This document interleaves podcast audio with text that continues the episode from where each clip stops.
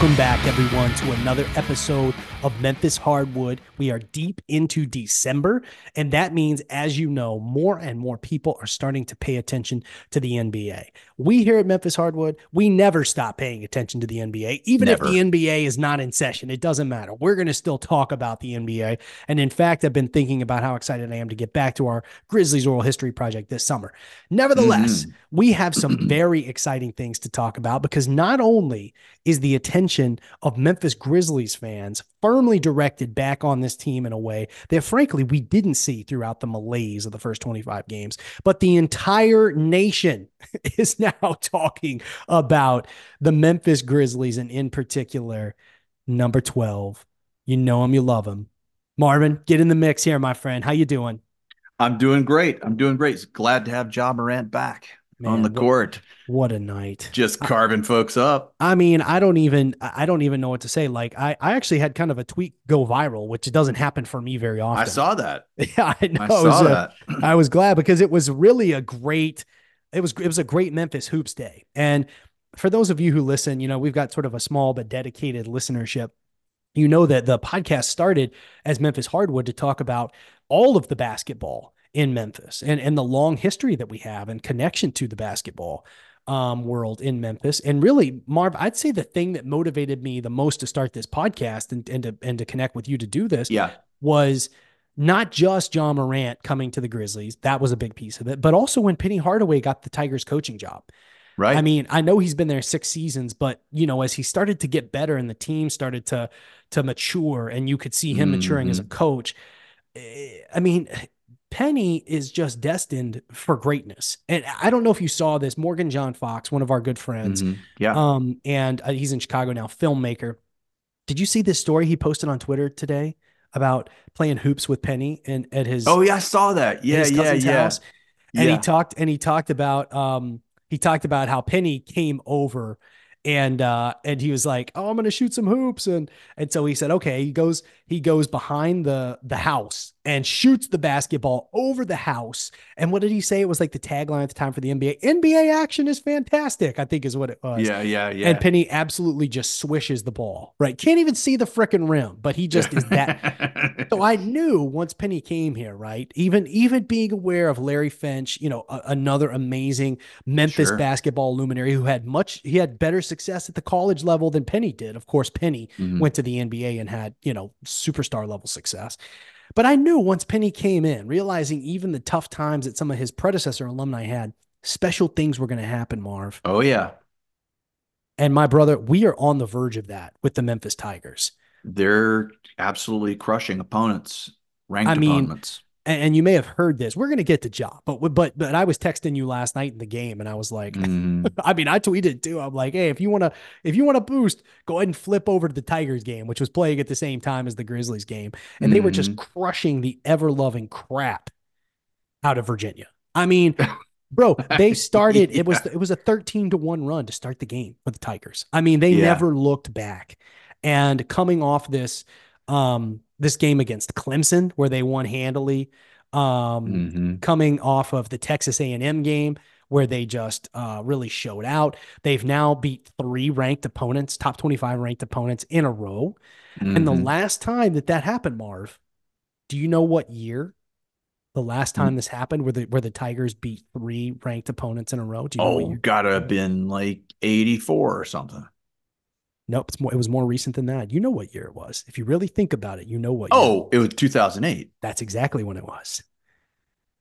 A special year for the Tigers, right? Very special. So almost as special as they get. Well, exactly. I mean, it is as special as they get. That's as far as the Tigers have gone, except, of course, with Larry Finch when they squared off against Bill Walton in 1976, I believe it was. 73.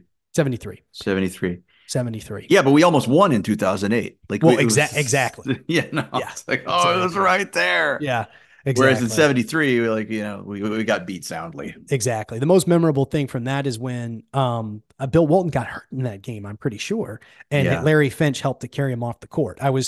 By the way, there's a book out recently. It's a very technical history book, but it's called Memphis Hoops. So if you're interested in this, I think I've mentioned it on the pod before. Local CBHS history teacher wrote the book. Eric Wood, I think is his name.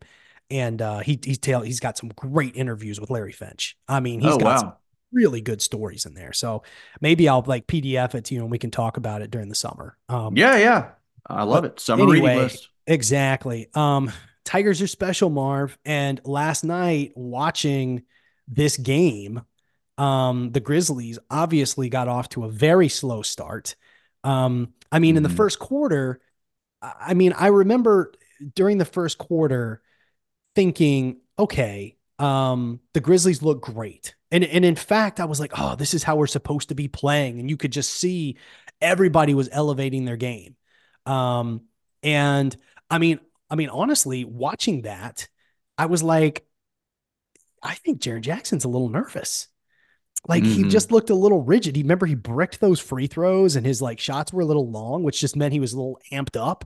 Yeah. I think that's what it was. And I was just like, the Grizzlies are like, Ja looks great, right? Other guys are playing better because he's in the game, and Jaren looks a little bit like, oh, kind of nervous, amped up or whatever.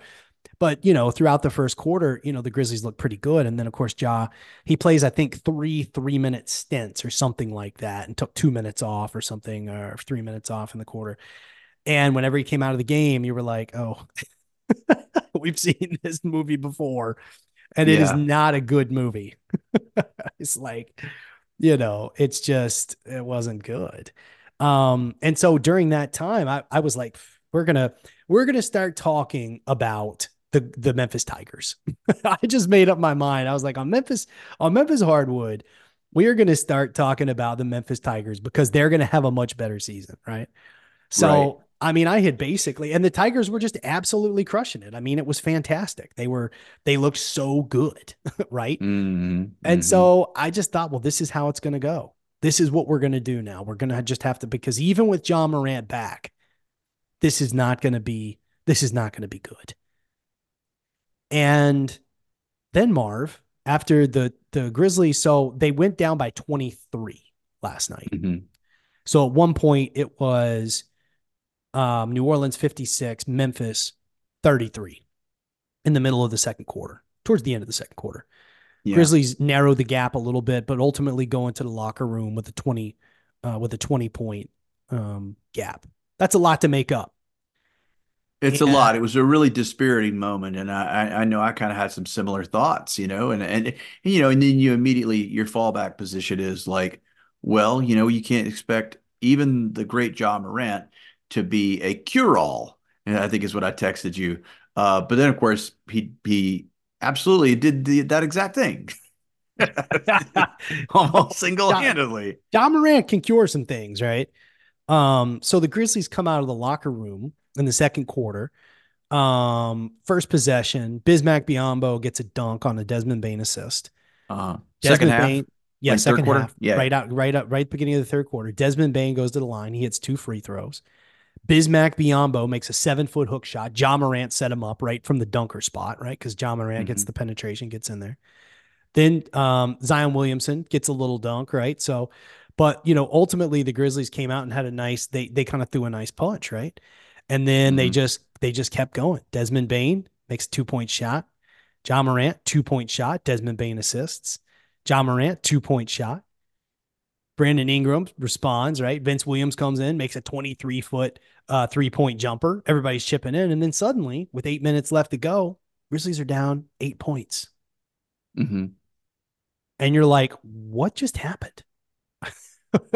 And then the Grizzlies get it to 7 points, and then they sort of battle in that third quarter. Right. And you're thinking, man, like what's going on? So the Grizzlies kind of stay within that 7-point range. And I've mentioned to you when we were talking with Keith, whenever the Grizzlies are down, like by 7 points back in the grit and grind era, I always just make a note of that. Cause that's often it seems like it's a hump you can't get over. Mm-hmm. You can't get past that 7-point mark. Right. Well, of course we now have Ja Morant. And so 7 points doesn't seem like that much. No. Going into the fourth quarter, however, the Grizzlies are still down. And the Grizzlies are down essentially 10 points. So you think, okay, well, what can we do? We just got to score the ball. So you see Jaren Jackson Jr. really coming out, having a great response. Scores, I think, the first 4 or 6 points. Then Desmond Bane makes a 3-point shot. So suddenly now we're down to 6 points. Then Zaire Williams made a little layup there, created his own shot. Xavier Tillman makes a three-pointer. I saw that. Yeah, it's crazy. Quarter, bringing it 92-96. So then suddenly we're sort of narrowing this gap. And then Ja Morant does his thing. 7 minutes left. Ja Morant comes back into the game, makes an 8-foot two-point shot. Memphis 94, New Orleans 98. Jonas, he gets onto the line. I love Jonas Valanciunas. Me too. He puts him up by 6. Then Ja Morant gets his free throws, closes the gap there. Brandon Ingram goes to the line. So the Grizzlies are kind of trading blows, but then here comes Ja Morant. 4-foot two-point shot, 98-102. Then Desmond Bane, driving layup, assist by Xavier Tillman. Memphis 100, New Orleans 102. Then you see New Orleans getting in a little bit more. Zion Williamson, okay, it's 104-100. And then they go back and forth. Well, then Jaren Jackson Jr. hits the three-pointer, 105-108. Ja Morant gets to the line, and then he just takes over, Marv, in the last 3.5 minutes. He had 3 go-ahead buckets in the final minutes of the game. And that was more go-ahead buckets for the lead or the tie than any other players had in the clutch this season. Yeah. And he just shows you on his first night back after missing 8 months of basketball, he shows you and the entire world why he is a top 5 player in the world. Yep. So Ja Morant, of course, on the last play, I don't know if you saw this. When they got the rebound with about 8 seconds left, he wanted to run the length of the floor and just go. Taylor Jenkins called a timeout. Did you see that? I didn't know. And he was frustrated. He said, oh, and it was more like, man, because he felt at that moment he could go win the game. And so, and you probably read some of the coverage. They get into the huddle and he's tanked, right? You saw this. And he was like, should we get the ball to Jaren down in the post? And Desmond Bane is like, F no. Yeah. One dude is going to have the ball in his hands at the end of this game. One dude. And that's Ja Morant. And the last play, this is what's amazing about him. He levels off, goes one-on-one, spread out the floor with Herb Jones, one of the better perimeter defenders in the league. He acts like he's going to go right. Then he 360 spins to his left. And here's the reason Ja Morant hit that shot. He hung in the air for like 2 seconds and was able to move the ball around, elevate it. And did you see this? The two defenders, Herb Jones, I can't remember who it was. They high-fived because they were both going for the ball at the same time. And Ja just lifted it up out, bounces off the back of the rim, goes down the net. Grizzlies win. I know, man. Magic. I can't think of a time I've been so happy to see the Grizzlies win. I mean, when's the last time you felt that happy watching the Grizzlies? It's been a minute. I mean, I go back to the playoffs in 2022, the 21-22 season when we still had DeAnthony Melton and Kyle Anderson, and we were playing against the Timberwolves, maybe one or two of those games against the Warriors. This is a regular season game in December, and we're all just freaking elated. Yeah, I guess it is. It's true. It really kind of comes with that level of because it's like what was lost has been restored. Oh, you know? Man. Oh, from your lips to God's ears, right? Like, so, I mean, what is your when you sort of pull the frame back, and we've had some time to luxuriate in the in the moment now. Like, what is significant about what happened last night, Marv? Like, why is this such an important moment for the franchise? Well, I just think, you know, the wayward son, you know, he answered with action, at least from a playing perspective, that he used his time well, he stayed ready. And he stayed focused, and you know he's determined, and I feel like I'd say that most people would agree with the statement: as 12 goes, so goes the Grizzlies. Now it's deeper than that, and Ja can't do it alone. But as vocal leader, as mercurial, you know, basketball superstar. Let's go. You know, it's just he's our guy. We've never had anyone ever on the order of him. And to have him come back like that in the first game back is not just good or great or even fantastic. It's the type of confidence boosting, confidence restoring reality that can galvanize a whole team. Yeah.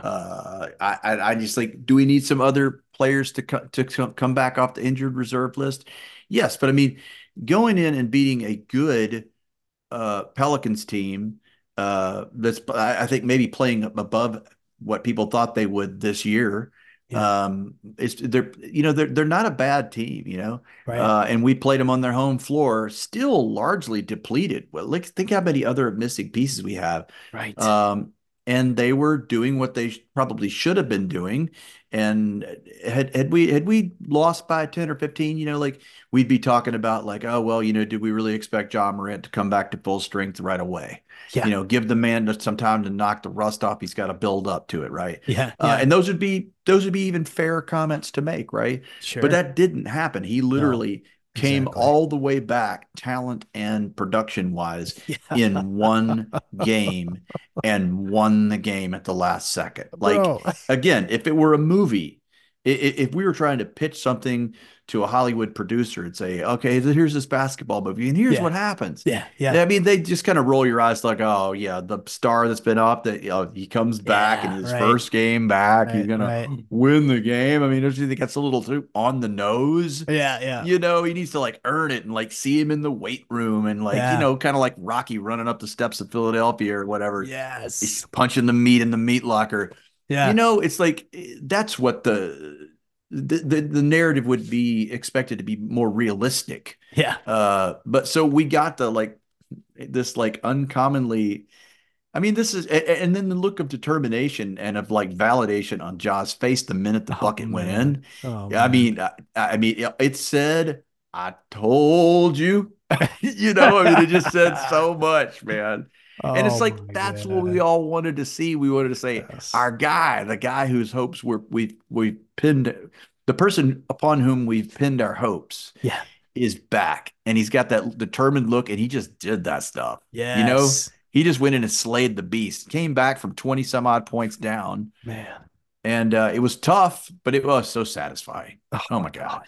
Yeah. Dude. Well put, Mark. I mean, I don't think anyone, and I mean, I can't speak for Ja because, I think he probably always had a sense of confidence in his ability to do exactly that kind of thing. But I know for us mere mortals, I don't think anybody expected that from Ja on his first night. No. I think many of us, would have expected that, over time, maybe 3-4 games, he's knocking some rust off, whatever. Bro, he is in absolute midseason peak form. And, so credit to the Grizzlies organization for keeping him in good shape. Now, I don't know if you saw, I think it was it in the second quarter, the third quarter, he came off the court and he was absolutely gassed and had to go back to the locker room for a minute. Oh no. And one of our guys on Twitter, Serb Your Enthusiasm. We haven't had him on the pod, but he was he's like, bro, we've all been there, puke and rally. And I just love to think about Ja just retching for a second, pounding some Powerade, and then getting back and saving the day. Yeah, man. Oh, totally. Oh, that's funny. He was giving it everything he had, man. And it was just inspiring. Harrington, of course, gets the weekly shout out because we're reading his stuff all the time. Harrington talked about how regardless of what happens, the fun will be back in Grizzlies basketball. And there's just no question that that's true. And now we got news today that Brandon Clark will be back at the All-Star break. And I believe that. So now you're going to get Brandon Clark. I had somehow missed that. Oh, that's incredible. Yeah, exactly. Just came up, so breaking news here on Memphis Hardwood. Holy cow. So yeah, you're starting to see Brandon Clark coming back. Bro, we're going to have some alley-oops. There's going to be some Ja Morant to some Ja Morant, and Zaire Williams looked better. And so one of the things that I've talked about, right? And I think this is increasingly true in the NBA. You have got to have a great point guard in the NBA. You have to. mm-hmm. because you have to get people organized. You have to keep them motivated, right? Mm-hmm. And Ja Morant is the rare kind of point guard whose elite athleticism opens up so many other opportunities for guys to take easier shots. Like every one of the Grizzlies, with the exception of Jaren Jackson Jr. and Desmond Bane, look pedestrian at best without Ja Morant on the team. Yeah. I mean, and then you suddenly put Ja in there and he's getting Bismack Biyombo point blank looks, Xavier Tillman point blank looks, right? He's kicking mm-hmm. the ball out to Zaire Williams, or he's finding him on a slash, on a cut. Like Ja Morant is the guy. There was a term last night Greg Anthony said, what did he say? He looked the pass. It was something like he looked the pass into his arms or something like that. Like Ja mm-hmm. can give you just a look and then laser point the ball right to where you need it. Mm-hmm. and then you can score. And you heard Ja coming back, you know, it's like, well, what do you need to do? He's like, well, we've got some new guys and I need to make sure I understand where they want the ball and when they want the ball. Mm-hmm, so mm-hmm. That's the exponential impact, the exponentially positive impact that a guy like Ja Morant has on a team like the Grizzlies. So, yeah. So does he solve every problem? No. But, you know, Greg Anthony made a point last night. So, you know, this team has some personnel issues. I really think that is a dumb thing to say. And all the national reporting and stuff. And I get so frustrated. Last night, Pete and Brevin were not even on because the TNT had exclusive rights. Mm-hmm. I get so frustrated with those kinds of analyses. There is really not a personnel issue with the Grizzlies. The issue with the Grizzlies, right, as I already talked about, as we've talked about ad nauseum, 4 of your top rotation players are out. Mm-hmm. So still to this day, you've got Steven Adams, Luke Kennard, Marcus Smart, Brandon Clark. They're out. Those are 4 of your top 8 guys. Yeah. That's not, I guess you could call that a personnel issue if you go that the issue is injury. But they're saying they've got injuries and personnel issues. I know. No. I'm just totally being facetious. I know. Right. Exactly. Yeah. But it's like, no, there's not a freaking personnel issue. What the issue is, the issue here is that the Grizzlies have been injured. Well, now they've got one piece back. And that one piece is going to make all the other guys exponentially better. So Marv, right. I think it's only up from here, man. Yeah, no, I then now I want to relax back into what is, I think, our kind of like more typical mode, which is to start to imagine the heights. Right. Yes. Rather than talking about it, well, how can we kind of salvage and hold on for dear life until 12 comes back?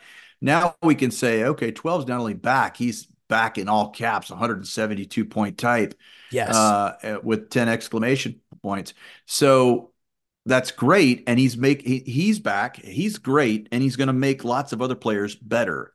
Exactly. Now we're going to get other players back. So then it just becomes, well, you know, like if I had to, here's what it allows me a vantage point back into hoping for. And that is, that scenario where we get into the playoffs as the high seed or the low seed, the 8 seed, or something, and we're gelling at the right time and playing ferocious basketball, right? Such that we were like, yeah, we'll take out Denver, or whatever, and then anything can happen. So, yeah, I mean, it's a gateway back to my highest hopes. I still think that.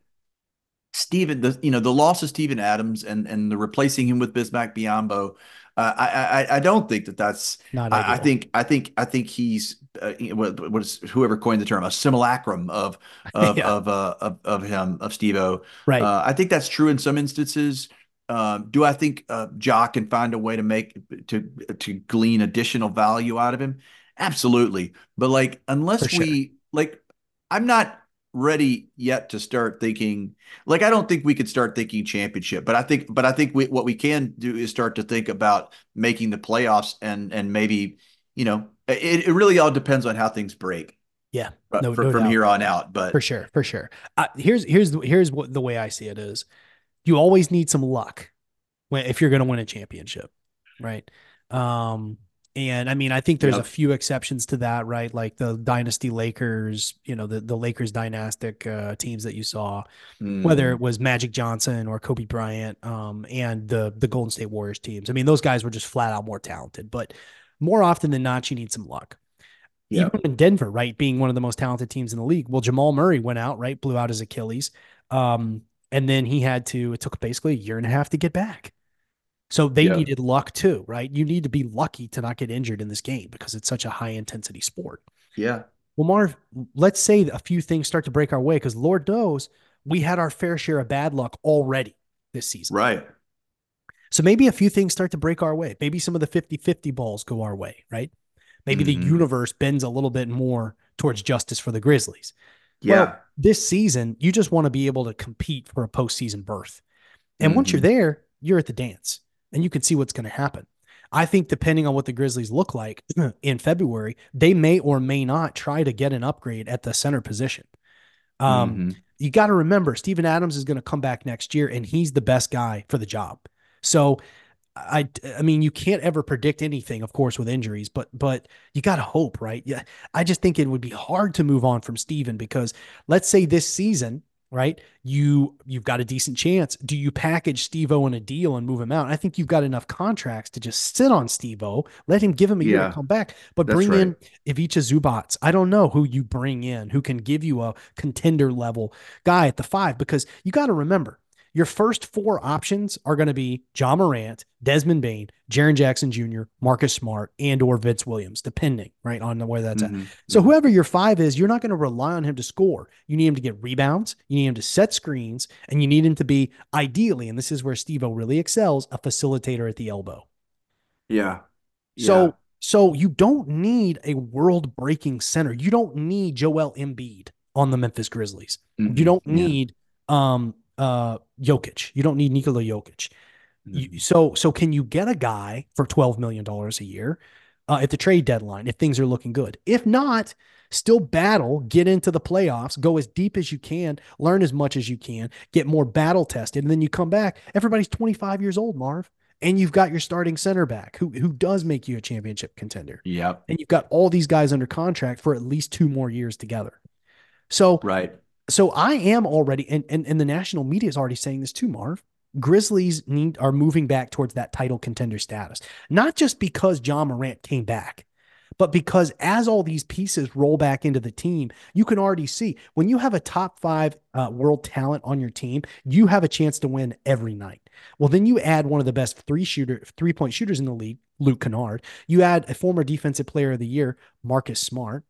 You add one of the best finishers above the rim before his injury, Brandon Clark. And now you start to see the makings of a true team. All these guys are on our team and under contract. They're just freaking injured. Right. So, I mean, who knows what we can do this year?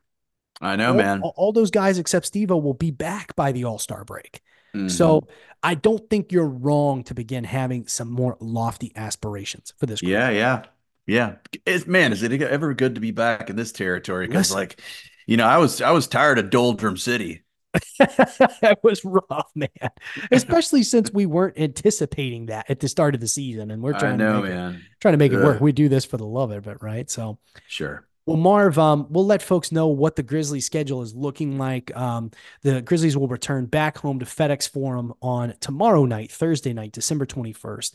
Tickets as low as $39. That's pretty high given where tickets have been. I know you've been able to get tickets for $5. Those days are over. Cheap seats. Number 12 is back. So go check out the Grizzlies tomorrow night. Indiana comes to town and you'll get to see Tyrese Haliburton squaring off with Ja Morant. I like Tyrese Haliburton. I loved watching him play in FIBA ball. He's not better than Ja Morant. So hopefully some of those conversations will. But he's not bad. So we got to guard him. Listen. Yes. Oh yeah. You've got to guard him. And Marcus Smart might be back. So put Marcus on that guy. Oh, man. Grizzlies will be in Atlanta the night before Christmas Eve, Saturday, December 23rd at 7:30 p.m. Eastern Standard Time, 6:30 p.m. Central Standard Time. Then they will go back to New Orleans on Tuesday, December 26th, where they'll get a rematch with Zion Williamson, CJ McCollum, our old friend Jonas Valanciunas, and the crew. So Marv, those are the next 3 games that we will watch for the Grizzlies, Indiana, Atlanta, and New Orleans. Any predictions? How do you think those next 3 games will go? If I'm worried about anything, it's the, I'm not worried. I think we can win them all, honestly. Yeah. I think we can too. I think Indiana's been pretty good this year. We just fought New Orleans, right, all the way, to the end. If we get Luke Kennard and or Marcus Smart back, I like our odds. But I think the Grizzlies go 2-1 over that 3-game stretch. And I think they will win at a pace of basically 2-1 over the final stretch of the season. I really believe that. And I think that they will be contending for a play-in spot, even after taking the mulligan in the first 25 games.